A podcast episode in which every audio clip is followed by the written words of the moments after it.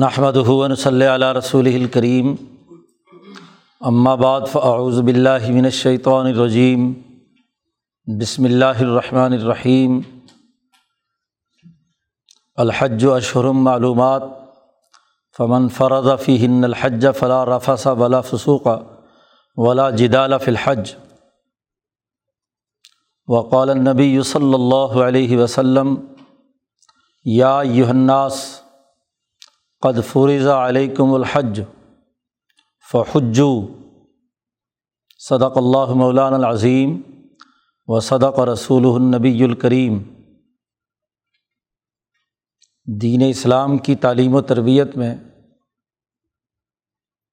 نماز، روزہ اور زکوٰۃ کے بعد چوتھا اہم ترین فریضہ حج کی ادائیگی ہے۔ ہر ایسے مسلمان پر جو صاحب استطاعت ہے، حج کرنا فرض ہے۔ یہ بھی دینی فرائض میں سے ہے۔ ایک آدمی جو تقوا کے راستے پر چلنا چاہتا ہے، اللہ کی طرف متوجہ ہونا چاہتا ہے، تو اللہ کے احکامات میں سے جو چیز ہم پر فرض کی گئی ہے ان فرائض کو سر انجام دینا اس کے لیے لازمی اور ضروری ہے۔ فرائض کو خوش دلی کے ساتھ، چاہت اور محبت کے ساتھ، عشق خدا بندی کے ساتھ سر انجام دینا بہت سی روحانی ترقیات کا باعث ہوتا ہے۔ ہمارے یہاں عام طور پر نفلوں اور وظیفوں کی طرف تو بہت رجحان ہوتا ہے۔ لیکن دین کے فرائض اور واجبات کی طرف توجہ نہیں ہوتی۔ دیگر فرائض کی طرح حج بھی فرض ہو چکا ہوتا ہے، لیکن کسی نہ کسی بہانے سے ٹال مٹول کرتے رہتے ہیں اور اس فریضے کی ادائیگی میں کوتاہی کرتے ہیں، جو قطعی طور پر مناسب نہیں ہے۔ جو اللہ کے راہ کا سالق بننا چاہتا ہے، اللہ کی طرف متوجہ ہونا چاہتا ہے۔ اسے تمام فرائض و واجبات، بڑی خوش دلی، چاہت اور محبت کے ساتھ سر انجام دینے چاہئیں اور حج کا سفر تو ویسے بھی عاشقانہ ہے۔ یہ عشق کا تقاضا کرتا ہے۔ ایسے ہی جو اللہ کے راستے کا مسافر ہے، اللہ سے عشق و محبت پیدا کرنا چاہتا ہے، عاشق کہلاتا ہے۔ تو اسے چاہیے کہ اللہ کا جو گھر اس زمین میں ہے اور جس کا حج کرنا، ارادہ کرنا، جس فریضے کو سر انجام دینے کا اللہ نے خود حکم دیا ہے، اس لیے اس فریضے کو عاشقانہ اور والحانہ طور پر سر انجام دینا یہ انسانی روح کی بالیدگی اور ترقی کے لیے بنیادی کردار ادا کرتا ہے۔ انسانوں کو اپنے نفوس، قلوب اور عقول کو مہذب بنانا ہے۔ یہی روح کے تین بنیادی دائرے ہیں جنہیں تہذیب کے مراحل سے گزارنا ہے۔ روزے کے بعد اہم ترین فریضہ جو کتاب مقدس قرآن حکیم نے بیان کیا ہے وہ حج۔ حج اور روزہ دونوں ایک دوسرے سے بہت مناسبت اور تعلق رکھتے ہیں۔ ایک بدنی ریاضت کا تعلق کھانے پینے اور خواہشات سے روکنے کے حوالے سے اپنے داخلی لذتوں اور خواہشوں کو روکنا ہے۔ اور پھر عاشقانہ سفر اللہ کے راستے کا، اور سفر کی اس حالت میں بھوک، پیاس، نیند وغیرہ کی قربانی دینی پڑتی ہے۔ اسی کے ساتھ ساتھ تمام تر مشکل حالات میں طے شدہ وقت اور طے شدہ مقام پر مخصوص ایام میں جو حج کے طے شدہ ہیں اور مخصوص مقام پر جہاں انسانیت کا اجتحام ہے، بڑی ہمت جرت صبر و استقامت اور عشق و محبت کے ساتھ اللہ کے گھر کا طواف کرنا، اللہ کے بتلائے ہوئے مقامات پر والحانہ اور عاشقانہ سفر کرنا، یہ بدنی ریاضت کی انتہا ہے۔ اس کی ابتدا اگر روزے سے تھی، تو اس کی انتہا حج کی صورت میں ہے۔ حج کی یہ عبادت عشق کا تقاضا کرتی ہے۔ جب قلب کے اندر عشق خدا بندی پیدا ہوتا ہے، تو یہ عشق ہی جوش مارتا ہے کہ انسان اللہ کے گھر کا سفر کرے۔ اگر عشق نہ ہو، محبت نہ ہو، تو پھر وہ رسم بن جاتی ہے۔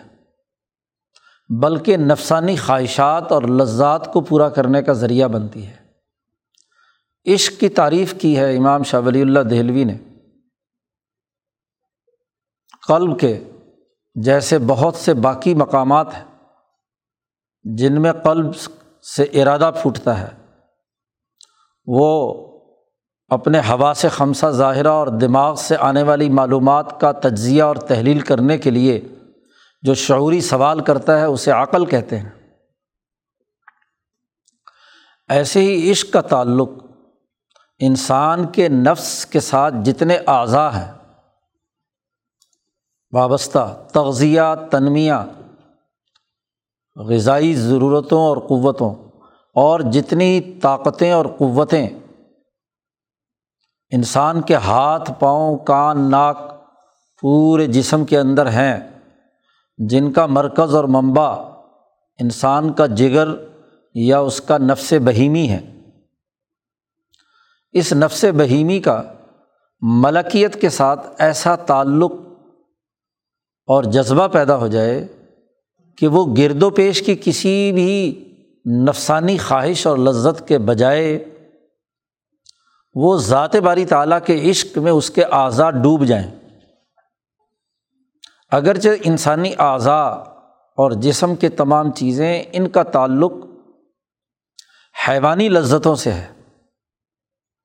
چھونا، کھانا، پینا جنسی خواہشات پوری کرنا ان کے ساتھ ہے۔ اس لیے عشق کی ایک قسم وہ ہے جسے عشق مجازی کہا جاتا ہے۔ عشق مجازی یہ ہے کسی کو کھانے سے عشق ہو گیا، کسی خاص قسم کی ڈش سے، کسی خاص لباس سے، یا جنسی خواہشات کے لیے کسی خاص عورت سے یا مکانات سے، کوٹھی سے، بنگلے سے۔ تو جب انسان کے جسمانی اعضاء جو نفس کے کنٹرول میں ہیں، یہ قلب کے ساتھ جڑ کر، قلب کے ارادے کے ساتھ وابستہ ہو جائیں تو اسے عشق کہتے ہیں۔ یہ عشق اگر محض اپنی جنسی خواہشات کے تقاضے سے ہے یا کھانے پینے کی لذتوں سے ہے، تو یہ عشق مجازی یا غیر حقیقی ہے۔ کیونکہ یہ حد سے بڑا ہوا ہو تو جنون ہے۔ پاگل پن ہے۔ ایک انسان کو ایک ضرورت ہے، وہ پوری ہو گئی، بھوک لگی تھی۔ چپاتی، دو چپاتی کھائی، بھوک دور ہو گئی۔ تو اب اس کے باوجود بھی وہ کسی خاص ڈش کے پیچھے پڑ کر اس کو پیٹ میں اتارتا رہے، صرف اس لیے کہ حلق اور منہ سے لذت حاصل ہوتی ہے۔ تو وہ سوائے پیٹ خراب کرنے کے جسم میں بدبو اور تباہی پیدا کرنے کے اور دماغ میں خاص قسم کی جنونی کیفیت پیدا کرنے کے اور کیا کام کرے گا؟ مکان اور کوٹھی بنگلے کا عشق بھی پاگل کر دیتا ہے۔ کسی انسان سے عشق بھی مجنون بنا دیتا ہے۔ لیلا کے پیچھے مجنو پھر رہا ہے پاگلوں کی طرح۔ تو یہ پاگل پن کا عشق ہے۔ اس کا فائدہ زیادہ سے زیادہ اس دنیا کے محدود دائرے کے اندر ہے۔ لیکن جب یہی اعضاء ان تمام چیزوں سے زہد اختیار کر کے اس نے روزہ رکھا اور اس نے اپنی ان تمام خواہشات پر کلہاڑا چلایا، مال کی، دولت کی، کھانے کی، پینے کی، جنسی خواہشات کی، ان تمام لذتوں کو اس نے ختم کر دیا۔ اس کے دل میں جو خواہشات ابھر رہی تھی، اس کے عقل کے اندر جو نئے نئے مادی مفادات اٹھانے کے جذبے ابھر رہے تھے۔ تو روزے سے جب ایک پورا رمضان کا مہینہ اس نے یہ عبادت سر انجام دے کر اپنے نفس کو کنٹرول کر لیا اور اللہ کے لیے خالصتاً اس نے روزہ رکھا، اللہ کی رضا کے لیے۔ تو اب یہاں اس کے اندر ایک ایسا عاشقانہ جذبہ بیدار ہوا ہے۔ کہ جس اللہ کو بغیر دیکھے میں نے یہ روزہ رکھ کر اپنی ان لذتوں پر کلہاڑا چلایا ہے، تو کیوں نہ اس کے گھر کا طواف کرنے جاؤں؟ اس لیے جیسے ہی رمضان کا مہینہ ختم ہوتا ہے اشور حج شروع ہو جاتے ہیں۔ کہ اب وہ تیاری کرتا ہے اس عشق کو پایا تکمیل تک پہنچانے کی؟ وہ عشق جو مجازی تھا، اس نے رمضان کے مہینے میں کاٹ دیا۔ اور عشق حقیقی ذات باری تعالیٰ کے ساتھ اپنے آپ کو جوڑ لیا۔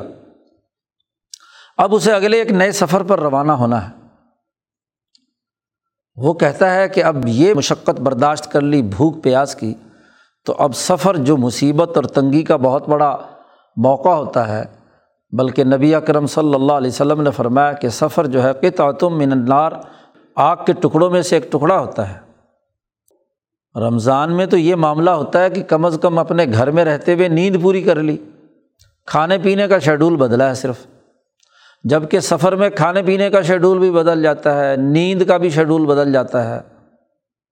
تو حضور نے فرمایا کہ بھوک، پیاس، نیند جیسی اذیت اور تکلیف سفر میں برداشت کرنی پڑتی ہے۔ لیکن وہ خدا کے لیے، اللہ کے لیے قصد اور ارادہ کر لیتا ہے، اپنی ہمت کو یکجا کرتا ہے۔ کہ اب اسے ضرور اس محبوب کے، اس ذات باری تعلیٰ کے در و دیوار کا دیوانہ وار طواف کرنا ہے۔ اسے عرفات منا اور مزدلفہ کا چکر لگانا ہے، جو شاعر میں سے ہے، جہاں اللہ تعالیٰ دعائیں قبول کرتا ہے، جو امبیا کا راستہ ہے۔ امبیا کے ہمتوں کا مرکز ہے وہ حرمین شریفین۔ تو وہاں کا عزم اور ارادہ کرتا ہے والحانہ اور عاشقانہ انداز میں۔ حج کا لفظی معنی ہے قصد اور ارادہ کرنا۔ اپنی ہمت کو یکسو بنانا۔ اور ہمت کسے کہتے ہیں؟ امام شاہ ولی اللہ دہلوی نے اس کی تشریح کی اور مولانا سندھی نے حضرت شاہ صاحب کی ساری عبارتوں کو جمع کر کے ایک واضح اور جامع مفہوم اس کا متعین کیا ہے۔ ہمت کہتے ہیں کہ جب انسان کی تمام عاقلانہ اور تمام عاملانہ قوتیں اور تمام قلبی، نفسی، روحانی اور عقلی قوتیں ایک پیج پر آ جائیں، اس کا جسم بھی، اس کے اعضا بھی، اس کا نفس بھی، اس کی عقل بھی، اس کا قلب بھی، سب عزم باندھ لیں، ارادہ کر لیں، ہمت کس لیں کہ یہ کام ہم سب نے کرنا ہے۔ اعضا نے اپنی توانائی کے ساتھ، عقل نے اپنے طریقے کے ساتھ احساسات اور ہوا سے خمسہ ظاہرہ اور باطنہ نے اپنی طاقت اور قوت کے ساتھ اس ٹارگیٹ کو پورا کرنے کے لیے ہم سب ایک پیج پر ہیں۔ سب اپنی اپنی صلاحیتیں استعمال میں لائیں گے۔ یہ ہمت ہے، یہ قصد ہے۔ اسی قصد کا نام حج ہے۔ حج جو خلاصہ کے طور پر عنوان بنا دیا، قصد اور ارادہ، تو ارادے کا جسمانی اور روحانی تمام قوتوں کا ایک پیج پر آ جانا یہ حج کہلاتا ہے۔ اب یہ عشق و محبت کی داستان ہے۔ عشق و محبت کا معاملہ ہے۔ اور یہ تبھی ہوتا ہے کہ جب اس آدمی نے اخبات الا کی اعلیٰ ترین کیفیت نماز کے ذریعے سے حاصل کر لی ہو، اس کے ذریعے سے وصول الا کا ایک مرتبہ حاصل کر لیا ہو۔ مالی قربانی دے کر، اسے زکوٰۃ کا فریضہ ادا کر کے اپنے مال کو خرچ کرنا اللہ کے لیے اسے عادت بنا لیا ہو۔ اور پھر بدنی ریاضت کے ذریعے سے، روزے کے ذریعے سے اپنی خواہشات کو کنٹرول کرنے کی عادت بنا لی ہو۔ تین تربیتیں اس کی مکمل ہو چکی ہوں۔ تو پھر اس تربیت کا آخری نصاب جو فریضے کے طور پر عائد کیا گیا ہے وہ حج۔ اسی لیے آپ دیکھیے کہ نبی اکرم صلی اللہ علیہ وسلم کی جو حیات مبارکہ کی ترتیب ہے اس میں سب سے آخری عبادت حج کے طور پر آپ نے فرمائی ہے۔ دنیا سے جانے سے کچھ ماہ پہلے جی ایک حج فرمایا ہے، نبوت کے بعد، اور وہ حج آخری آپ کی زندگی کا حج ہے۔ تو حج سکھایا سب سے آخر میں، تربیت کے آخری مراحل میں سے۔ ہمارے یہاں معاملہ الٹا ہو جاتا ہے کہ نماز تو صحیح طریقے سے پڑھنا نہیں آئی۔ نہ اس کے ذریعے سے اخبات اللہ کا خلق پیدا ہوا، نہ مالی قربانی کرنے کی عادت بنائی، بدنی ریاضت کو پورے فرائض اور ذمہ داریوں کے ساتھ ادا کرنے کی بات نہیں ہوئی اور رسمی طور پر دیکھا دیکھی اور ہاں جی سنی سنائی باتوں کی بنیاد پر وہ حج کے لیے چل پڑتا ہے۔ اور جب ایسا غیر تربیت یافتہ اور بغیر کسی عشق کے جاتا ہے وہاں، تو پھر وہاں حج کا جو نتیجہ مرتب ہونا چاہیے، پورے طور پر وہ ظاہر نہیں ہوتا۔ ایک فریضہ تو ادا ہو جاتا ہے۔ وہ تو جس حالت میں بھی انسان کرتا ہے، فریضے کی ادائیگی ہو جاتی ہے۔ لیکن روح پر جو اس کے ثمرات اور جو فوائد اور مسلط نبی اکرم صلی اللہ علیہ وسلم نے اس حج کی بیان کی ہیں، وہ اس سے وہ محروم رہتا ہے۔ تو حج جیسی عبادت تربیت کے تین مراحل کی تکمیل کے بعد کی جاتی ہے۔ بڑے بڑے اولیاء اللہ، علماء ربانیین پہلے ریاضت اور عبادت سے تربیت کے تین مرحلوں کو مکمل کرتے تھے اور اس کے بعد ان کے اندر وہ عاشقانہ جذبہ، ایک واردات قلبی کے طور پر ان کے اندر آتا تھا کہ اب ہمیں ضرور ہاں جی اس اللہ کے گھر کا عاشقانہ طواف کرنا ہے ہاں جی عبادت سر انجام دینی ہے۔ تو اس حج کے بہت سے ثمرات اور نتائج فیوز الحرمین کی شکل میں ان کے قلوب پر نازل ہوتے ہیں۔ تو جیسے باقی عبادات کو ہم نے رسم بنا لیا ہے، تو ایسے ہی حج کو بھی ایک رسم بنا لیا، اس پر بعد میں گفتگو کرتے ہیں۔ تو حج کا ایک فریضہ، یہ حضرت ابراہیم علیہ السلام سے امت مسلمہ پر جاری ہے۔ حضرت ابراہیم علیہ السلام نے خانہ کعبہ تعمیر کیا اور انہیں حکم دیا گیا کہ لوگوں میں اعلان کر دیجیے کہ تمام لوگ دور دراز سے سفر کر کے اس اللہ کے گھر کی طرف آئیں اور حج کریں۔ اس بات کا اعلان کرنے کا حکم حضرت ابراہیم علیہ السلام کو دیا گیا۔ تو ابراہیم علیہ السلام سے لے کر نبی اکرم صلی اللہ علیہ وسلم تک خانہ کعبہ کا طواف اور حج کے فرائض اور واجبات ادا کرنا ملت ابراہیمیہ حنیفیہ کی سنت ہے۔ اور مسلمانوں کو حکم دیا گیا ہے کہ نبی کرم صلی اللہ علیہ وسلم نے فرمایا، بلکہ آپ سے بھی کہا گیا ہے کہ انت طبع ملت ابراہیم حنیفہ۔ آپ ملت ابراہیمیہ حنیفیہ کی اتباع کریں۔ مسلمانوں سے کہا گیا ہے کہ فتب او ملت ابراہیم حنیفہ۔ کہ تم ملت ابراہیمیہ حنیفیہ کی اتباع کرو۔ ملت و ابیکم ابراہیم، یہ تمہارے باپ حضرت ابراہیم علیہ السلام کی ملت ہے اور اس ملت کی اطاعت کرنا ضروری ہے۔ تو ملت کے شاعر میں سے حج ہے۔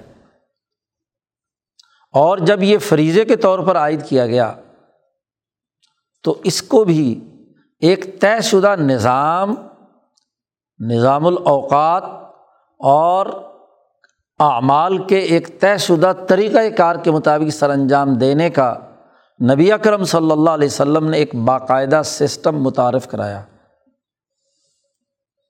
حضرت ابراہیم علیہ السلام سے لے کر حضور اقدس صلی اللہ علیہ وسلم تک اکثر انبیاء نے بیت اللہ الحرام کا طواف کیا ہے، حج کیا ہے، عبادت کی ہے۔ بلکہ آدم علیہ السلام اور اماں ہوا کے لیے قرآن نے کہا، ان اول بیتم وضیٰ الناسی پہلا گھر ہے جو انسانیت کے لیے بنایا گیا ہے۔ میدان عرفات میں جب اماں ہوا اور آدم کی ملاقات ہوئی ہے، ایک دوسرے کو پہچانا ہے اور پھر انہوں نے جو انسانی اجتماعیت کا آغاز کیا ہے، وہ اسی گھر سے۔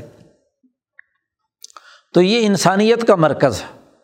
انسانیت کو اللہ سے جوڑنے کا مرکز ہے۔ تو اس کے لیے نبی اکرم صلی اللہ علیہ وسلم نے ایک پورا نظام متعین کیا ہے۔ ہر وہ چیز جو تمام مسلمانوں کے لیے بطور فرض کے تھی، آپ صلی اللہ علیہ وسلم نے اپنی ملت کی سیاست کرتے ہوئے اس کا باقاعدہ ایک نظام بنایا۔ تاکہ تمام لوگ یکساں طور پر دور دراز سے آنے والے ایک ہی طریقۂ کار کے مطابق اس فریضے کو سر انجام دیں۔ کوئی تضاد یا اختلاف کی نوعیت نہ ہو۔ تو اس کے لیے حج میں دو چیزوں کا لحاظ رکھنا ضروری ہے۔ انسانی معاشرے کا بڑا گہرا تعلق زمان اور مکان کے ساتھ ہے۔ آدمی کسی نہ کسی زمانے میں رہتا ہے اور کسی نہ کسی مقام پر رہتا ہے کہ مخصوص وقت اور مخصوص زمانے میں اس کا کہیں نہ کہیں وجود کوئی نہ کوئی عمل ہے۔ تو زمانہ کون سا ہو؟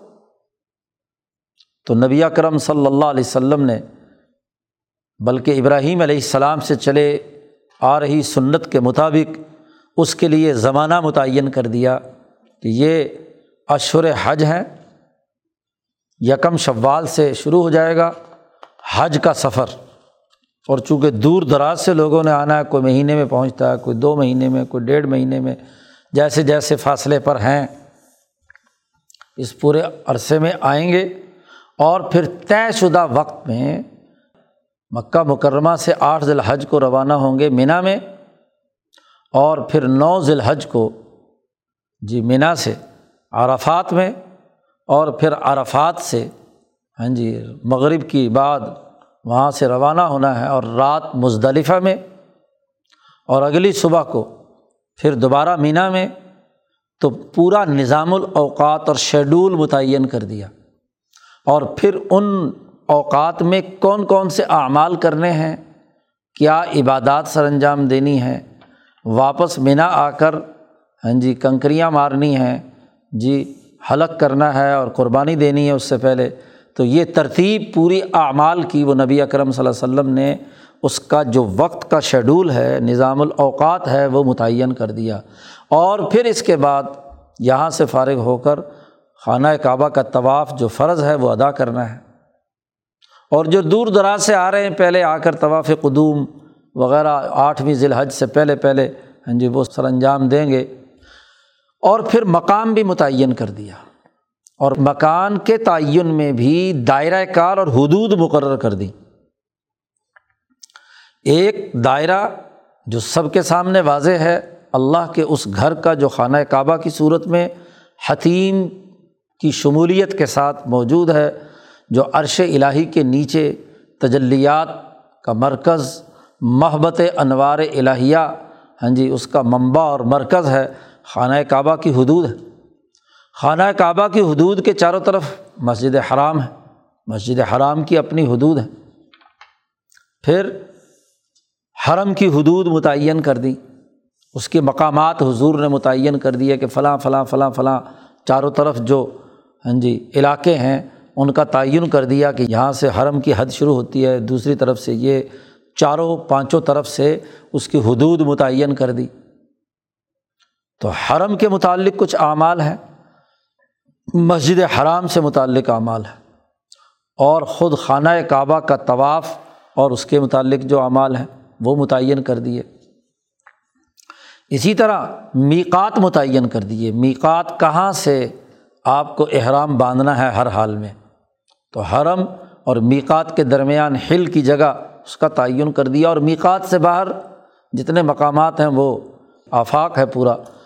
تو حدود باقاعدہ متعین کر دینا اور یہ بھی واضح کر دیا کہ جب اللہ کے دربار میں حاضر ہونا ہے تو اس میقات سے گزرنے کے لیے لازمی اور ضروری ہے کہ اپنی انفرادی جو تمام تر ظاہری شکل و صورتیں ہیں وہ ختم کر دی جائیں۔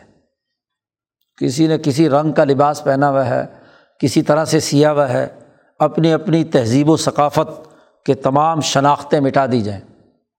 اور دو چادریں جو تمام کے لیے کالا ہو، گورا ہو، مشرقی ہو، مغربی ہو، بغیر سلی ہوئی دو چادریں ترجیحاً سفید اگر اس نے پہنی ہوئی ہیں تو جو امن کا اور ہاں جی اللہ کی طرف رجوع اور دل کی سفیدی اور ہاں جی، روشنی پر دلالت کرتا ہے دو چادروں میں میکات سے آگے۔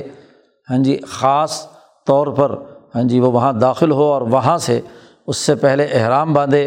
اور دیوانہ وار، اللہ کو پکارے، لبیک اللہ لبیک، لا شریک الک لبیک، ان الحمد و نعمت الک ولملک لا شریک الک اے اللہ، میں تیرے دربار میں حاضر ہوں۔ تو حاضری کو عاشقانہ، والحانہ، محبت اور پورے اپنی ہمت، طاقت اور قوت کے ساتھ سر انجام دینے کا حکم دیا گیا۔ تو مکان بھی متعین کر دیا اور اوقات بھی متعین کر دیا۔ یہ کیوں کیے امام شاہ ولی اللہ فرماتے ہیں کہ حج کا جو سب سے بڑا مقصد اور ہدف اور مسلط ہے وہ یہ کہ جو اللہ کے سپاہی ہیں، اللہ کا لشکر ہے، اللہ کے راستے کے مسافر ہیں، ان کا بہت بڑا اجتماع کیا جائے۔ اور اس کے ذریعے سے مسلمانوں کی سیاسی، معاشی طاقت اور قوت کا اظہار کیا جائے۔ جیسے دنیا میں ہر قوم اور ہر مذہب اپنی طاقت کا اظہار کرنے کے لیے اپنے اپنے نظریے کے مطابق اجتماعات منعقد کرتا ہے۔ کوئی کسی پتھر کے گرد جمع ہوتا ہے، کوئی کسی بت کے لیے جمع ہوتا ہے، کوئی کسی اور مفاد کے لیے جمع ہوتا ہے اور آج کل تو دنیا کا سب سے بڑا بت سرمایہ ہے۔ سرمایہ کو دیوتا مان کر جو سرمایہ کے مفادات اور اس کے گرد چکر لگانے والے سامراجی اور تاغوتی قوتیں ہیں، ان کا اجتماع سرمایہ کی بالادستی کے لیے ہوتا ہے۔ اسی کے عاشق بنتے ہیں، اسی کے دنیا میں پھیلاؤ کے لیے فیصلے کرتے ہیں۔ اب ایک مسلمان ان تمام بتوں کو پاش پاش کرتا ہے۔ سرمایہ کا بت جو انسانی خون بہاتا تھا، جو انسانیت میں فساد مچانے والا ہے، اس کو زکوٰۃ کے جذبے سے ذبح کر دیا۔ کہ کوئی نظر و نیاز، کوئی مال و دولت، کوئی پیسہ بخل کی بنیاد پر نہیں ہوگا۔ ارتکاز دولت کی بنیاد پر نہیں ہوگا۔ انسانی فلاح و بہبود کے لیے ہوگا۔ اب یہی سرمایہ اللہ کے راستے میں خرچ کرنے کے لیے ہوگا۔ اعلائے کلیمت اللہ کے لیے ہوگا۔ اور اللہ کے دین کو غالب کرنے کے لیے ہوگا۔ اور غلبہ دین میں یہ ہے کہ اللہ کے تمام لشکری اور سپاہی سال میں ایک مرتبہ جتنے صاحب استطاعت ہیں، وہ وہاں ایک خاص مقام پر جمع ہوں۔ اور مقام بھی وہ جو اللہ کا گھر ہے۔ مکان بھی وہ جو اللہ کا گھر ہے اور اللہ والے آدم سے لے کر اب تک اپنی اپنی ہمتوں کے ساتھ اس بیت اللہ کا طواف کرتے رہے۔ ان کی ہمتوں کا یہاں اجتماع ہے۔ امام شاہ ولی اللہ فرماتے ہیں کہ جب اعلیٰ اور اونچے درجے کے لوگ کسی جگہ پر اپنی ہمت سے کوئی عمل سر انجام دیتے ہیں تو یہ عمل فنا نہیں ہوتا۔ اس مقام اور مکان کے ساتھ وابستہ ہو جاتا ہے، چپک جاتا ہے۔ اس عمل کی روحانیت یا روحانی وجود تو اوپر چلا جاتا ہے۔ اس کا مثالی وجود بھی اوپر چلا جاتا ہے۔ لیکن مالائے سافل کا جو اس کا مثالی وجود ہے، وہ اس مقام کے ساتھ وابستہ ہو جاتا ہے۔ یہ خانہ کعبہ تعمیر کیا ابراہیم اور اسماعیل علیہم السلام نے۔ تو دونوں نے جس ہمت اعظم اور ارادے اور جن اعلیٰ مقاصد کے لیے یہ خانہ کعبہ تعمیر کیا تھا اور اس کے لیے اعلان کیا تھا، آج بھی بیت اللہ کے ساتھ وہ آواز چپکی بھی ہے۔ وہ ہمت وابستہ ہے۔ اس کی در و دیوار کے ساتھ، اس کے غلاف کے ساتھ، اس پوری فضا میں جب ابراہیم علیہ السلام نے اعلان کیا تھا کہ لوگوں آؤ حج کے لیے، وہ آج پکار اس مقام پر اسی طریقے سے موجود ہے۔ ابراہیم علیہ السلام کا وہ عمل جو انہوں نے اپنے بیٹے کو ذبح کرنے کے لیے لے جاتے وقت شیطان کے وسوسے کے موقع پر بڑے شیطان کو جو سب سے بڑا، سب سے پہلے دن آ کر اس نے بہت ڈیل ڈول کے ساتھ ابراہیم کو روکنے کی کوشش کی تھی، جو وہ کنکریاں ماری تھی ساتھ، آج بھی اس مقام پر وہ اپنا ایک مثالی وجود رکھتی ہیں۔ اپنی ایک شناخت رکھتی ہیں۔ وہ وہاں اس فضا میں چپکی بھی ہیں۔ اسی طرح دوسرے دن آ کر اس نے جب اس سے کم تر حالت میں وسوسا ڈالا تو وہاں جو کنکریاں ماری تھی وہ بھی محفوظ ہیں۔ تیسرے دن کی ہاں جی سب سے اصغر اور احکر بن کر جب شیطان نے یہ حرکت کرنے کی کوشش کی تھی اور جس کے بعد اس کے وار ختم ہو گئے تو وہ بھی کیا ہے؟ وہاں موجود ہے۔ اس لیے نبی اکرم صلی اللہ علیہ وسلم نے فرمایا کہ حج کے دن میں شیطان دنیا میں سب سے زیادہ ذلیل احکر اور اصغر ہوتا ہے۔ لانت پڑ رہی ہوتی ہے اس پر کہ میں نے تو انسانوں کو گمراہ کرنے کے لیے اللہ کو دھمکی دی تھی، یہ لاکھوں لوگ یہاں آ گئے ہیں اور دیوانہ وار لبیک اللہ لبیک پکار رہے ہیں۔ تو حج کے دن وہ سب سے زیادہ ذلیل اور رسوا ہوتا ہے۔ تو شیطانی اور تاوتی قوتوں کی رسوائی کے لیے اور ملاکوتی اور ہمت والے لوگوں کی نقل اتارنے کے لیے حج کیا جاتا ہے۔ اپنی ہمت کو ان کی ہمت سے جوڑا جاتا ہے۔ جس ہمت سے ابراہیم نے یہ کام کیا، جس ہمت سے اسماعیل علیہ السلام نے یہ کام کیا، جس عزم و ہمت کے ساتھ موسا علیہ السلام نے یہاں طواف کیا باقی امبیا نے طواف کیا۔ جس عزم و ہمت کے ساتھ امام الانبیاء حضرت محمد مصطفیٰ امام انسانیت نے، اشرف الانسانیت میں سے جس نے طواف کرتے ہوئے جس ہمت سے یہ کیا، آج میں اپنی ہمت کو ان کے قدموں میں نشاور کرتا ہوں۔ اپنی ہمت کو ان کے ساتھ جوڑتا ہوں شیطانی نظام کو توڑنے اور انسانیت کی بقا کے لیے۔ ابو بکر صدیق کی عزم و ہمت، عمر فاروق کی، عثمان غنی کی علی المرتضیٰ کی، اشرا مبشرہ کی، بدرین صحابہ کی، ایک لاکھ چوبیس ہزار کم و بیش صحابہ کی تعبین کی، اولیاء اللہ کی پرعزم ہمت والے مجدین اولیاء اللہ کی۔ ان تمام ہمتوں سے میں اپنی ہمت جوڑتا ہوں۔ ان کے قدموں کے نشان آج بھی اس مطاف کے اندر موجود ہیں۔ ان کی وہ تاثیر موجود ہے کہ جہاں پیارے نبی نے طواف کیا، جہاں امبیا علیہم السلام، دیگر امبیا نے کیا، جہاں صحابہ کے قدم چلے، جہاں ہمارے اولیاء اللہ، علماء ربانیین، مخلصین، محدثین، فقہا، ان کے قدم لگے، تو ان کے نشان قدم موجود ہے میں بھی ان نشان قدم پر چل کر اسی ہمت اور عزم کے ساتھ تمام شیطانی اور تعوتی قوتوں کا مقابلہ کرتا ہوں۔ اور عزم و ہمت کے ساتھ اللہ کے راستے پر چلنے کا عزم اور ارادہ کرتا ہوں۔ تو جو مسلمان اس فریضہ حج کی ادائیگی کے لیے ان امبیا کے راستے پر ان کی عزم و ہمت کے ساتھ اپنے عزم و ہمت کو ملا کر ایک نیا تجربہ حاصل ہوتا ہے، ایک نئی زندگی واہ ہوتی ہے، ایک نیا جوش اور ولولہ پیدا ہوتا ہے، ایک نیا عزم اور ارادہ پیدا ہوتا ہے۔ اسی کو نبی اکرم صلی اللہ علیہ وسلم نے فرمایا کہ جب حج مبرور انسان اس طرح کا کرتا ہے تو پھر ایسا ہی ہوتا ہے جیسے آج ماں کے پیٹ سے پیدا ہو کر آیا ہے۔ اس کی عزم و ہمت اسی طرح۔ اس نوزائدے بچے کی طرح ہے جو بالکل صاف شفاف ہوتی ہے۔ کیونکہ اب اس نے اپنی ہمت اور عزم امبیا کی ہمتوں سے جوڑنے کا سفر شروع کیا ہے۔ اور جب یہ ہمت اور عزم پورے عشق اور محبت کے ساتھ انسان کرتا ہے تو وصول اللہ کا راستہ کھلتا ہے۔ اللہ کے ساتھ جڑنے کا اس کے سامنے راستہ پیدا ہوتا ہے۔ ہر دم اس کے قلب میں وہ نقش جو خانہ کعبہ مطاف اور مشاعر مقدسہ کا ہے، اس کے دل میں جمع ہوا ہوتا ہے۔ وہ اپنے دل میں بھی جب ذکر کرتا ہے تو دراصل اسی عاشقانہ دربار کے اندر، اسی کے ہاں جی ہمتوں اور عزم کے ساتھ وہ ذکر کرتا ہے، اعمال کرتا ہے، واپس آ کر اس کو دنیا میں غالب کرنے کے لیے اسی طرح کی جد وجہد اور کوشش کرتا ہے۔ تو یہ سلوک طے کرنے میں حج کا ایک بہت بڑا بنیادی کردار ہے۔ لیکن اس حج کی ادائیگی کے لیے جو بنیادی تربیت ہے کہ ایک بہت بڑے اجتماع میں، جس میں لاکھوں لوگ موجود ہیں اسے اپنے جسم کی بہت ساری مزید خواہشات کو کنٹرول کرنا ہے۔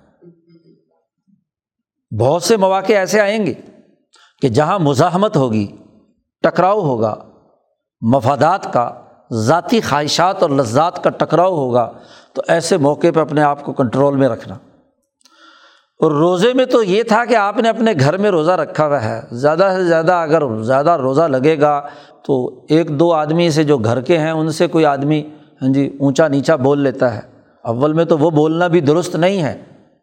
وہاں اسے چند آدمیوں سے کنٹرول کرنا آسان ہوتا ہے۔ اور ایک ایسے مقام پر جہاں افریقی بھی ہے، جہاں ایشیائی بھی ہے، جہاں عربی بھی ہے، غیر عربی بھی ہے، دنیا بھر سے انسان آئے ہوئے ہیں، جن کے مزاج مختلف، جن کی شناختیں مختلف، جن کی بولیاں مختلف، جن کی رہن سہن مختلف۔ ایک قوم کے نزدیک جو آواز نکالنا اچھا اور عمدہ سمجھا جاتا ہے، دوسری قوم کے نزدیک وہ انتہائی خوفناک بات ہے اور بد تہذیبی شمار ہوتی ہے۔ ایک کے یہاں ایک رویہ، دوسرے کے یہاں دوسرا رویہ۔ ایسے متصادم رویوں کی حالت میں کہا گیا کہ فمن فرد فی ہن الحجہ فلاں رفسا ولا فسوقہ ولا جدالا فی الحج۔ تین کاموں سے روکا گیا۔ رفس جنسی میلان اور جنسی خواہشات۔ یہاں تو گھر میں اس کو روزے میں کنٹرول کرنے کا حکم دیا گیا، وہاں دنیا بھر سے مرد اور عورت جمع ہے دنیا بھر کی خواتین وہاں پر ہیں۔ خواتین کا میلان مردوں اور مردوں کا میلان ہاں جی عورتوں کی طرف یہ طبی تقاضا ہے۔ حتیٰ کہ اپنے خاندان کی خواتین بھی، اپنی بیوی بھی ساتھ موجود ہے۔ تو جنسی خواہشات کا میلان سے رکنا۔ فلاں رفس اپنی اس خواہش کو جو بہیمیت طاری کر دیتی ہے بہیمی عمل ہے۔ جب انسان صرف غذا کھاتا، پیتا یا جنسی خواہش پوری کرتا ہے، تو امام شاہ ولی اللہ فرماتے اس وقت وہ جانور ہی ہوتا ہے۔ اور ایک دفعہ جانور ہونے کا عمل کا اثر کم از کم ایک مہینے تک رہتا ہے۔ حیوانیت کا اثر، بہیمیت کا اثر رہتا۔ ہے ملکیت دبی رہتی ہے۔ اس کو دوبارہ ابھارنے میں ایک مہینہ لگ جاتا ہے تقریباً۔ تو آپ بتلائیے کہ ایسی حالت کے اندر جہاں رمضان میں اپنے آپ کو کنٹرول کیا ایک مخصوص وقت کے لیے، اور وہاں حج کے مخصوص ایام کے اندر پابندی لگا دی کہ جنسی خواہشات، جنس کی طرف تمہارا خیال کا جانا، ان کے ساتھ ملنا اب طواف ہے، بہت بڑا مسئلہ کہ طواف کے اندر مرد بھی ہے، عورت بھی ہے نئی پابندی لگائی جا سکتی۔ انہوں نے بھی طواف کرنا ہے۔ جی عورتوں کے لیے الگ سے دیوار بھی کھڑی کر کے طواف نہیں کرایا جا سکتا۔ تو اب انسانوں کا اجتماع ہے۔ تو اب ہر مرد اور عورت کو اپنے اوپر کنٹرول حاصل کرنا ہے۔ کہ وہ اس حوالے سے اپنے دل و دماغ کے حاشیہ خیال میں بھی ان چیزوں کو مت لائے۔ اسی طریقہ کہا بلا فسوق۔ فسق و فجور ایک بہت بڑا جرم ہے اور فاسقین کی تعریف قرآن نے کی ہے۔ اللہ دین ین قزون عہد اللہ ممبادمی ساقی و یک تعاون ما امر اللہ بھی ایوس صلاح ویوف سدون فل عرض تین کام فاسقین کے ہیں۔ کہ ایک تو وہ اللہ سے کیے ہوئے معاہدے کو توڑتے ہیں۔ دوسرا جن لوگوں کے حقوق جن رشتہ داروں کے، جن انسانوں کے حقوق ادا کرنے کا حکم دیا ہے، اس کو توڑتے ہیں۔ اور تیسرے یہ کہ وہ زمین میں فساد بچاتے ہیں۔ اور فساد کا بڑا وسیع تعلق معاشی فساد سے بھی ہے اور سیاسی فساد سے بھی ہے۔ سیاسی فساد بد امنی پیدا کرنا ہے۔ سیاسی نظام کا بنیادی مقصد امن و امان کو یقینی بنانا ہوتا ہے۔ صحیح اور مثبت سیاست اور اس کی بالکل ضد بد امنی ہے۔ تو سوسائٹی میں بد امنی پھیلانے کو قرآن نے فساد سے تعبیر کیا ہے۔ فرعون کو مفصدین کہا فسادیوں میں سے ہے۔ اسی طریقے سے معاشی طور پر طبقاتی نظام بنانا، ایک گروہ کو کمزور بنا دینا مستضفین میں سے بنا دینا اور مخصوص لوگ مستقبرین کے وجود میں آ جائیں، یہ بھی فساد ہے۔ تو فساد بھی فسق کا حصہ ہے۔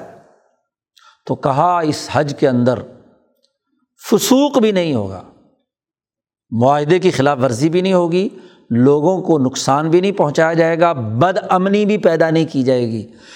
اس حج کے اجتماع میں لوگ ادھر ادھر چیزیں بھول جاتے ہیں، یا کسی ہر ایک کے پاس کوئی نہ کوئی مال اور سامان ہوتا ہے تو اس کو چوری کرتا ہے کوئی آدمی اگر، تو فساد پیدا کر رہا ہے، فسق ہے۔ نہ کسی کے مال پر نظر ہو، نہ کسی کی جان کو نقصان پہنچانے کے درپے ہو، اس سے بچے۔ اب اجتحام ہے، مجمع ہے۔ لاکھوں انسان روانہ ہو رہے ہیں، مکہ سے مینا، پھر مینا سے عرفات، اور پھر عرفات تک تو چلو، پھر بھی تھوڑا بہت آگے پیچھے ہوتے ہیں، لیکن عرفات میں مغرب کے بعد جب وہاں سے مزدلفہ کے لیے روانہ ہونا ہوتا ہے، تو لاکھوں انسان ایک ہی وقت میں، گھنٹے، ڈیڑھ گھنٹے میں وہاں سے انہوں نے عرفات خالی کرنا ہے۔ راستے میں ایک دوسرے سے ہاں جی اجتماع میں اجتحام بھی ہو سکتا ہے، کسی کو تکلیف بھی پہنچ سکتی ہے، کوئی ہاں جی نقصان بھی پہنچ سکتا ہے۔ تو اپنے قصد اور اپنے ارادے سے کسی انسان کو تکلیف دینے کا عمل نہیں ہوگا۔ پھر دس ذیل حج کو کنکریاں مارنے کے بعد طواف کے لیے جانا ہے۔ آج کل تو ہاں جی لاکھوں انسانوں کا مجمع طواف کر رہا ہوتا ہے، تو مطاف چاروں طرف بھرا ہوا ہوتا ہے۔ تو وہاں انسانوں کو کوئی اذیت پہنچانا ہاں جی بعض طاقتور اور حیوانیت جن پر غالب ہوتی ہے، وہ کونیاں مارتے ہوئے گزرتے ہیں اور لوگوں کو زخمی کرتے ہیں ہاں جی دھکے دیتے ہیں۔ لوگ ایک دوسرے کے پاؤں کے نیچے کچلے جاتے ہیں اجتحام کے اندر۔ تو یہ تمام فساد کی چیزیں ہیں۔ تو فساد سے بھی روکا گیا۔ فسق سے بھی روکا گیا۔ اور پھر خاص طور پر کہا، اس کے اندر جدال نہیں ہونا چاہیے۔ کیونکہ جب بھوک بھی ہے، پیاس بھی ہے۔ خاص طور پر حج کے پانچ ایام، جس میں مسلسل سفر ہے، نیند بھی پوری نہیں ہوتی۔ آدمی چڑچڑا ہوتا ہوتا ہے۔ جی ایسے موقع پر ضبط نفس کرنا، جھگڑا نہ کرنا۔ جی معاملات کو نرمی کے ساتھ سر انجام دینا، اپنے اوپر قابو پانا، اتنے بڑے اجتحام کے اندر ہاں جی تو یہ تمام چیزیں اپنی کنٹرول کرنا۔ تو گویا کہ جب آپ نے قصد اور ارادہ کر لیا تھا، صرف اور صرف اللہ کی رضا کے لیے اس کے دربار میں حاضر ہونے کا، تو اب اگر جسم کو تکلیف پہنچ رہی ہے، کوئی جھگڑے کا موقع بن رہا ہے، تو اپنی اس خواہش کو کنٹرول کرنا، اپنی اس لذت کو کنٹرول کرنا، اپنے اس تقاضے کو دبانا صرف اللہ کی رضا کے لیے۔ اور پھر خانہ کعبہ اور یہ مشاعر مقدسہ، یہ امن کی جگہ بنائی۔ مسابت الناسی و امنا، ہم نے اس کو لوگوں کے لیے مرکز بنایا ہے اور امن کا مقام ہے۔ تو مسلمان جماعت، جس نے اس اجتماع میں شرکت کرنی ہے اور اپنے اپنے ملکوں میں جا کر اس دین کا عملی سیاسی معاشی نظام بنانا ہے یا اس نظام کا حصہ بننا ہے، تو یہاں وہ ٹریننگ حاصل کریں کہ ہر حال میں امن کو برقرار رکھنا ہے بلا تفریق رنگ، نسل، مذہب۔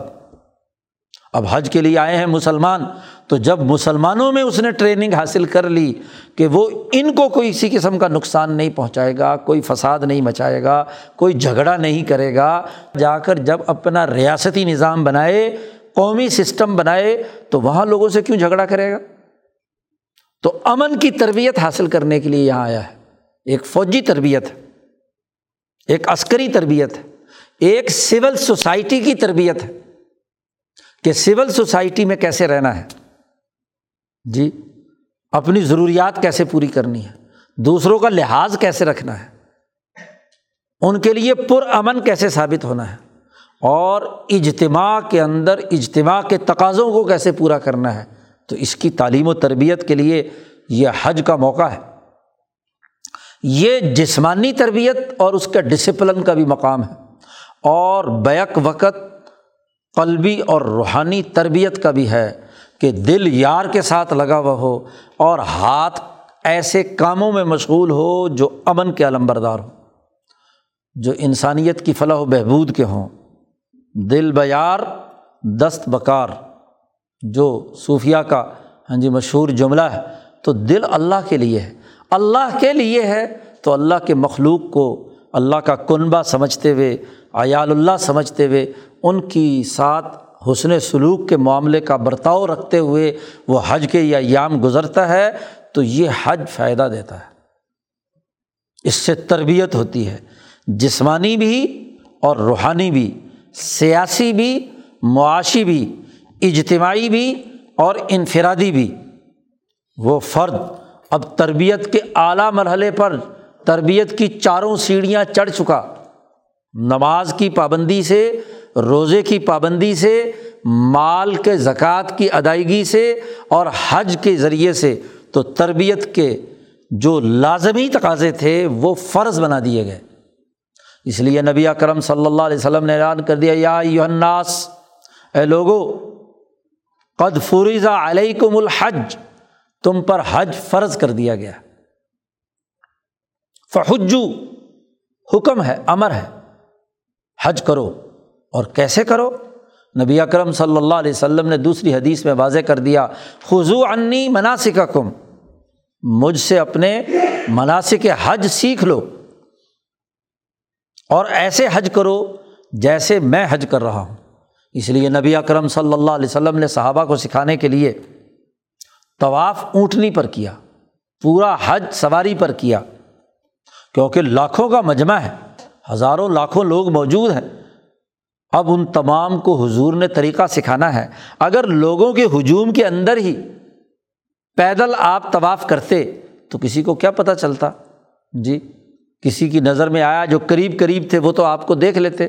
لیکن اونٹنی پر سوار ہو کر آپ صلی اللہ علیہ وسلم نے یہ حج فرمایا، باقی ہاں جی لوگ جو ہیں وہ زمین پر چل رہے ہیں تو سب کے سامنے، مجمع کے سامنے ہے کہ آپ صلی اللہ علیہ وسلم نے کیا کیا کام کیے، اصطلاح میں حجر کب اور کس وقت اور کیسے کیا، اور پھر طواف کا چکر کیسے مکمل کیا، وغیرہ وغیرہ۔ مکہ مکرمہ سے پہلے منا گئے، پھر منا سے عرفات گئے۔ مکے کے مشرق درمیان میں ہی کیا ہے؟ مزدلفہ سے زیادہ زیادہ واپس آ جاتے تھے اور کہتے تھے کہ یہ جو غریب لوگوں کا کام ہے، وہاں عرفات میں جانا، ہم تو قریش ہیں، ابراہیم کی اولاد ہیں، ہمیں کیا ضرورت ہے وہاں؟ تو اللہ میاں نے کہہ دیا، نہیں افیز تمہارا روانہ ہونا یہاں، وہاں تک ہونا چاہیے، حیث و افاظ الناس، جہاں تک عام لوگ جاتے ہیں۔ تو عام لوگ تو پہلے بھی عرفات جاتے تھے۔ تو لیڈروں سے بھی کہا گیا کہ وہاں تک تمہیں بھی جانا ہے۔ تو نبی اکرم صلی اللہ علیہ وسلم عرفات گئے اور اونٹنی پر ہی آپ نے دعائیں مانگی اور تمام عبادات کیں تمام اعمال کیے تاکہ سب لوگوں کو پتہ چل جائے۔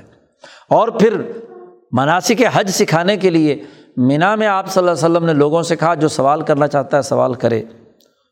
کیونکہ حج تھا پہلا، لوگوں کو جو مسائل درپیش تھے، حضور سے پوچھتے تھے، حضور صلی اللہ علیہ وسلم اس کا جواب دیتے رہے۔ صرف اسی لیے اونٹنی پر تشریف فرما رہے تاکہ حج کے مناسب لوگوں کو سکھائے جائے۔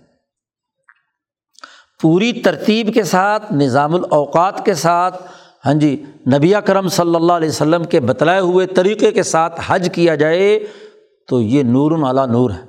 تربیت کے لیے بہت اونچا ہاں جی عمل ہے۔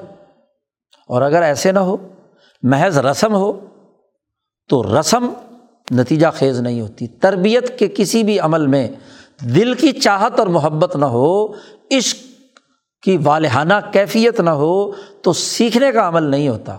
وہ ایک رسم ہوتی ہے جو ادا کی جاتی ہے۔ عمر فاروق رضی اللہ تعالیٰ عنہ کا زمانہ ہے۔ طواف کر کے ہاں جی صحیح کے لیے جب صفا پہاڑ پر چڑھے ہیں حضرت عمر فاروق، تو ابن عمر ساتھ ہے جب پہاڑ پر چڑھے ہیں تو نیچے ہزاروں لاکھوں کا مجمع طواف کر رہا ہے۔ تو بیٹے نے باپ سے خوشی میں کہا ابا جان دیکھو کتنے حاجی ہیں، کتنے اللہ کا نام لینے والے آ گئے۔ تو عمر فاروق نے فرمایا کہ ان میں سے حاجی کتنے ہیں اور راکب کتنے ہیں یہ تمہیں پتہ ہے؟ حجیج کتنے ہیں اور راکب کتنے ہیں؟ تو ابن عمر نے پوچھا اپنے ابا جان سے کہ کیا فرق ہے؟ کیا مطلب ہے اس کا؟ کہ یہ حجیج اور راکب تو حضرت عمر فاروق نے فرمایا، حج کرنے والا تو وہ ہے جو اپنے قصد، ارادے اور عزم سے اور تربیت کے مقاصد کے ساتھ آیا ہے۔ واقعی جس نے القصد کیا ہے۔ اور راکب وہ ہے کہ اس کے محلے میں، اس کے شہر میں، اس کے ملک میں ہاں جی اسے پتہ چلا کہ لوگ حج کا فارم بھر رہے ہیں، لہٰذا ہم بھی بھریں۔ ہاں جی لوگ جہاز میں سوار ہوئے، اس نے کہا جی ہم بھی سوار ہو گئے۔ یا اونٹنی پر سوار ہوئے، راکب اونٹنی پر سوار، تو وہ اونٹ پر سوار ہو گئے۔ کوئی قصد، کوئی ارادہ، کوئی عشق، کوئی کسی قسم کا ہاں جی معاملہ نہیں اور سوار ہو گئے۔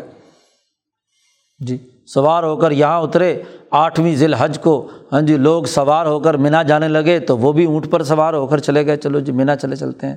سارے جا رہے ہیں، دیکھا دیکھی تو چلو ہم بھی چلے جاتے ہیں۔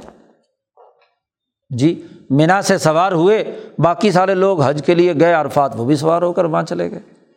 وہاں سے چلے مزدلفہ آئے، سوار ہو کر آ گئے۔ مینا پہنچے، انہوں نے دیکھا لوگ کنکریاں مار رہے ہیں، شیطان کو تو چلو، بڑے بڑے پتھر برسا دو، شیطان کو جو مارنا ہے۔ تو راکبین ہے وہاں سے چلے تو اب لوگ چونکہ ہجوم جا رہا ہے، طواف کے لیے، چلو جی طواف کر لیتے تو میرے فاروق نے فرمایا، یہ راکب ہے کہ صرف آنے والوں کی نقل اتار کر سواری اختیار کر کے یہاں پہنچ گیا۔ اب اس کے قلب میں تو وہ کسک پیدا نہیں ہوئی، وہ محبت پیدا نہیں ہوئی، وہ چاہت اور عشق پیدا نہیں ہوا جس سے تربیت ہونی تھی۔ وہ تو ایک رسم ادا کر کے چلا گیا۔ اور اسی کو نبی اکرم صلی اللہ علیہ وسلم نے بیان فرمایا، ایک حدیث میں یاتی الناسی زمان لوگوں پر ایک زمانہ آئے گا۔ یہ حج و اغنیا اہم لنظہتی و اوسط ہم لت تجارتی و قرآم لریائی وسما و فقرا اہم للمسلتی حضور نے فرمایا چار مقاصد کے لیے لوگ حج کریں گے، ایک زمانہ آنے والا ہے۔ ان کے مالدار لوگ سیر و تفریح کے لیے۔ نظہ انہوں نے کہا کہ چلو سیر سپاٹے کے لیے فلاں فلاں ہاں جی ساحل سمندر پہ جانا تھا، تو کیوں نہ ساحل سمندر کے قریب مکہ کا حج کا حج بھی ہو جائے اور سیر سپاٹے بھی ہو جائیں۔ تو آج کل مالدار اور سرمایہ پرست لوگ حج کے لیے جاتے ہیں سیر و تفریح کے لیے۔ جی اور چونکہ اب تو سیر و تفریح کے لیے بڑے بڑے اونچے ہوٹل اور بڑی بڑی عیاشی کے سامان اور بڑے بڑے کیا ہے ہاں جی شاپنگ پلازے ہیں۔ ادھر سے ابھی طواف ختم نہیں ہوتا، نماز ابھی مکمل نہیں ہوتی، ایسے دوڑتے ہیں حرم کو چھوڑ کر۔ جیسے نبی اکرم صلی اللہ علیہ وسلم نے فرمایا کہ جو فرت من قصورہ ہاں جی جیسے شیر کو دیکھ کر جانور بھاگتے ہیں نا، اور باہر نکل کر ہاں جی شاپنگ مالوں پہ ٹوٹ پڑتے ہیں۔ نماز کے فوراً بعد دیکھو شاپنگ مالوں میں یہ خرید رہے ہیں، وہ خرید رہے ہیں، وہ خرید رہے ہیں۔ تو لن نظہتی سیر و تفریح ہے۔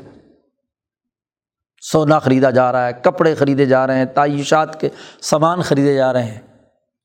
تو زمانہ آ گیا وہ۔ جس کے بارے میں حضور نے فرمایا کہ ان کے مالدار لوگ حج کرنے کے لیے آئیں گے سیر و تفریح کے لیے لن نظہتی اور جو درمیانے درجے کے لوگ ہیں، وہ تجارت کے مقصد سے آئیں گے۔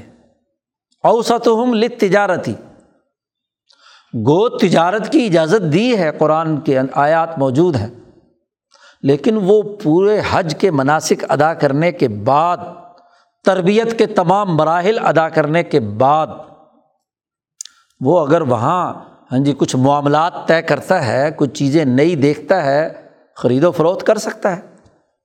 لیکن مقصد ہی صرف یہ ہو کہ کاروبار ہی کرنا ہے۔ وہاں جانا ہے تو کاروباری لوگوں سے تعلقات بنانے ہیں۔ اور اب تو ماشاء اللہ ان کے لیے وی وی آئی پی خیمے لگتے ہیں، مینا میں بھی، مزدلفہ میں بھی، اور یہاں بھی سرمایہ داروں کے لیے کہ وہ اپنا وزٹنگ کارڈ چینج کر لیں، ایک دوسرے کے کاروبار سے آگے ہی حاصل کر لیں آڈر کچھ دیں اور کچھ لیں۔ تو پورا عرفات، مینا اور باقی سارا کام جو ہے وہ اسی لین دین اور پہچان اور انہیں معاملات کے لیے۔ اور خاص ان ایام میں چار ذیل حج سے ہاں جی مہنگے ترین ہوٹل، ایسے عالمی سرمایہ داروں کے لیے ہاں جی مہنگے داموں بک کیے جاتے ہیں۔ تو اوسط ہم لت تجارتی کاروبار کے لیے جائیں گے۔ مقصد اصل تجارت ہوگا، باقی ضمن میں چلو جی نماز پڑھ لی، طواف کر لیا، حج کی ایک رسم ادا کر لی۔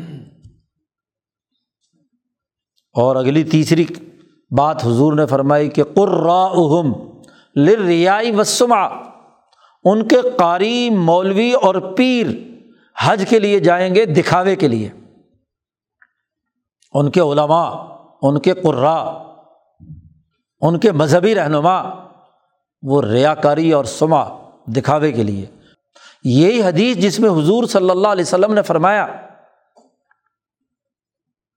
کہ تم پر حج فرض کیا گیا ہے، اس لیے حج کرو۔ تو یہاں سوال کرنے والے نے سوال کیا کہ کیا ہر سال حج فرض ہے ہم پر؟ حضور خاموش، اس نے دوبارہ کیا، اس نے تیسری مرتبہ کیا۔ تو آیت نازل ہوئی، یا الزین امن و لا تسل و نشیا ان تبدلکم تسوکم۔ ایسی چیزوں کے بارے میں مت سوال کرو۔ اگر معاملہ بدل گیا تو تمہارے لیے تکلیف دہ ہوگا۔ نبی اکرم صلی اللہ علیہ وسلم نے فرمایا کہ اگر میں اس سوال کا جواب دیتا تو ہر سال تم پر حج فرض ہو جاتا، جو تم کبھی نہ ادا کر سکتے۔ تو فریضہ ایک مرتبہ ہے، باقی رہی یہ بات کہ حضور صلی اللہ علیہ وسلم نے حج اور عمرے کو یک بعد دیگرے کرنے کا حکم دیا ہے تتاباؤ ہاں جی اس کے لیے لفظ استعمال کیا ہے ہاں وقفے سے، اور وہ بھی تربیت کی نیت سے۔ تربیت کے مقاصد سے۔ خالصتاً عشق کے حوالے سے۔ ریار سما کی بات نہ ہو۔ یا اپنے متعلقین کی تربیت کے لیے۔ حضرت اقدس شاہ عبد القادر صاحب رائے پوری رحمۃ اللہ علیہ، انیس سو دس میں حضرت شاہ عبد الرحیم رائے پوری کے ساتھ فریضہ حج ادا کر چکے تھے۔ انیس سو اٹھائیس میں اس زمانے کے جتنے بھی متعلقین ہیں، انہوں نے کہا جی ہم اپنی تربیت کے لیے آپ کو بطور رہنما کے ساتھ لے جانا چاہتے ہیں۔ تو حضرت ان کے ساتھ چلے گئے۔ اسی طرح انیس سو اٹھاون باون میں غالباً ہاں جی تو وہاں حضرت انہیں لوگوں کے لیے جو اس زمانے کے نئے تربیت یافتگان کے ان کے لیے۔ تو تربیت کے عمل کے لیے ایک شیخ اپنے متعلقین کی اور وہ بھی کتنے تیس سال بعد اور تقریباً تیس سال کے بعد ہی دوسرا سفر ہے۔ تین ہی حج ہیں، حضرت شاہ عبد القادر صاحب رائے پوری۔ تو بات یہ ہے کہ اگر تربیتی مقاصد کے لیے ہو اپنی اپنے متعلقین کی، تو وہ تو ایک الگ بات ہے، لیکن ریا کاری بلکہ اس حج کی فضیلت بتلائی جائے کہ فلاں بزرگ کے ساتھ آپ جائیں گے تو اس کا اتنا زیادہ ثواب ملے گا۔ تو یہ طریقۂ کار قطعی طور پر غلط ہے۔ جی قرآم ریائی وسما چوتھی ایک اور بات بھی حضور نے فرمائی کہ فقرا بھی حج کے لیے جائیں گے، لیکن وہ کس کام کے لیے جائیں گے؟ للمس التی بھیک مانگنے کے لیے۔ ایک بھیک وہ ایک چھوٹے سے شہر میں، اور ایک بھیک عالمی سطح پر جہاں لوگوں کے دل نرم ہیں، جہاں لوگ ویسے مال خرچ کرنا چاہتے ہیں تو پھر، اور وہاں تو ماشاء اللہ ریالوں میں کیا ہے بھیک ملتی ہے۔ آج ہمارے ملک سے لاہور اور کراچی سے جہاز بھر کر فقیروں کے جاتے ہیں۔ فقیر مافیا اس کے ذریعے سے وہاں سے ہاں جی پیسے وصول کرتا ہے۔ اور وہاں بٹھائے جاتے ہیں دو تین مہینے کے لیے باقاعدہ کمیشن ادا کر کے۔ اور پھر اس کے ذریعے سے کیا ہے بھیک ریالوں اور ڈالروں میں وصول ہوتی ہے۔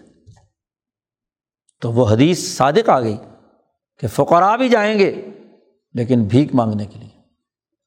تو وہ حج جو ان چار مقاصد کے لیے ہو اور بطور رسم کے ہو، وہ حج تو نتیجہ خیز نہیں ہوتا۔ اس سے سرمایہ پرستی تو نہیں نکلتی۔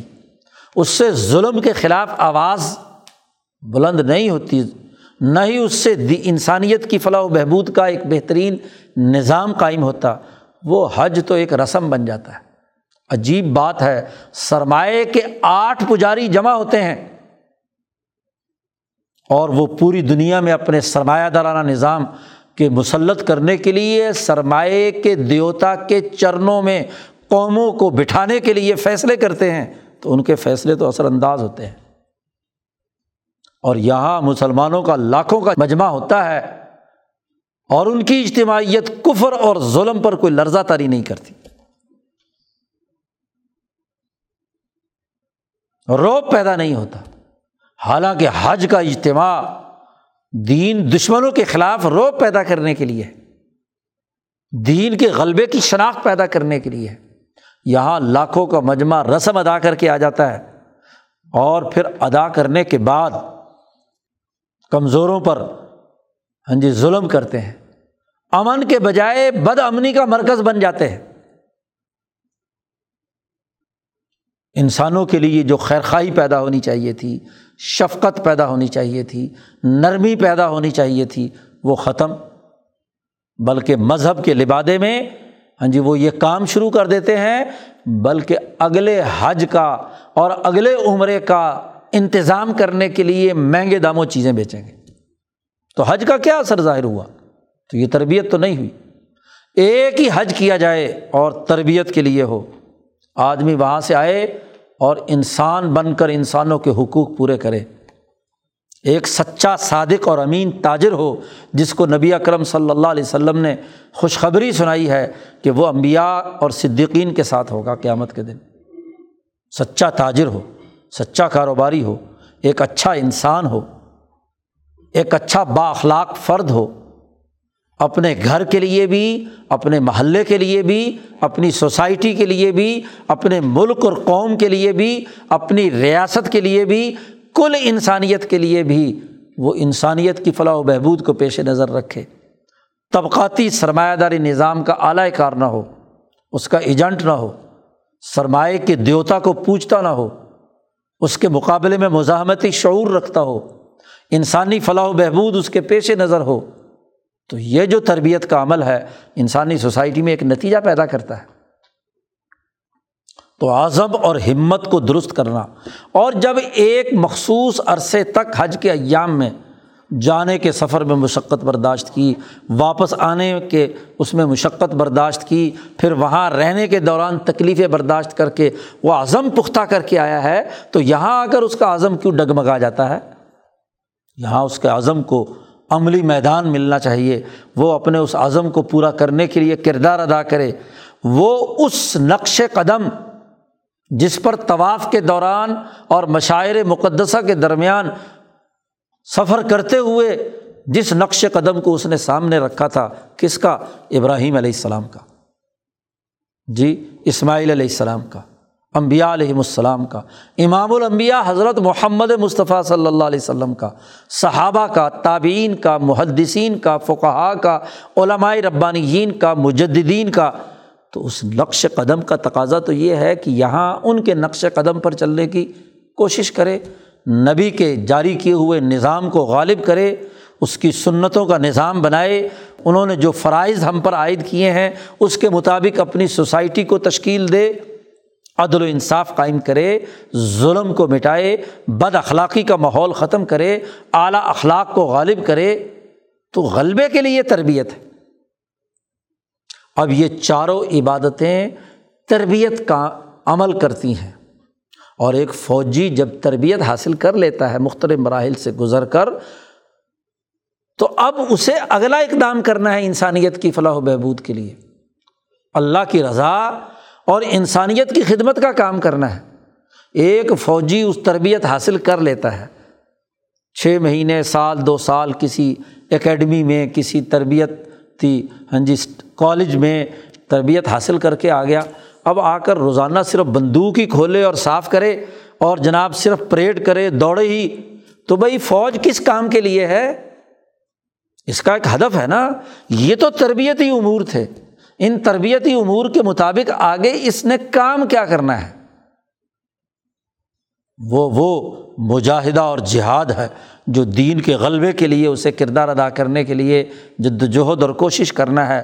اب اگلا فریضہ جو اس پر عائد ہوتا ہے کہ اس کی بنیاد پر وہ جد وجہد کا راستہ اختیار کرے۔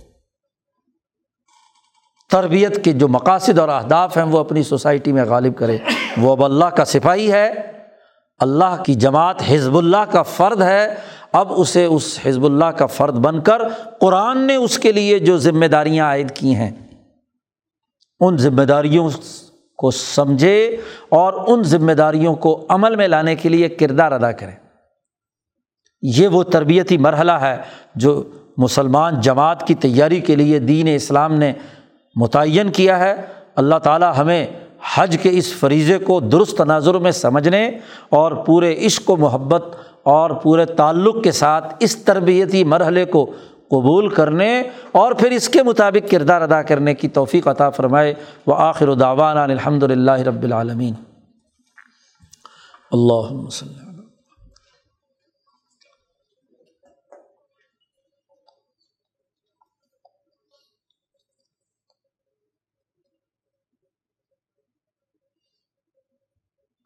اجمعین۔ میں رہے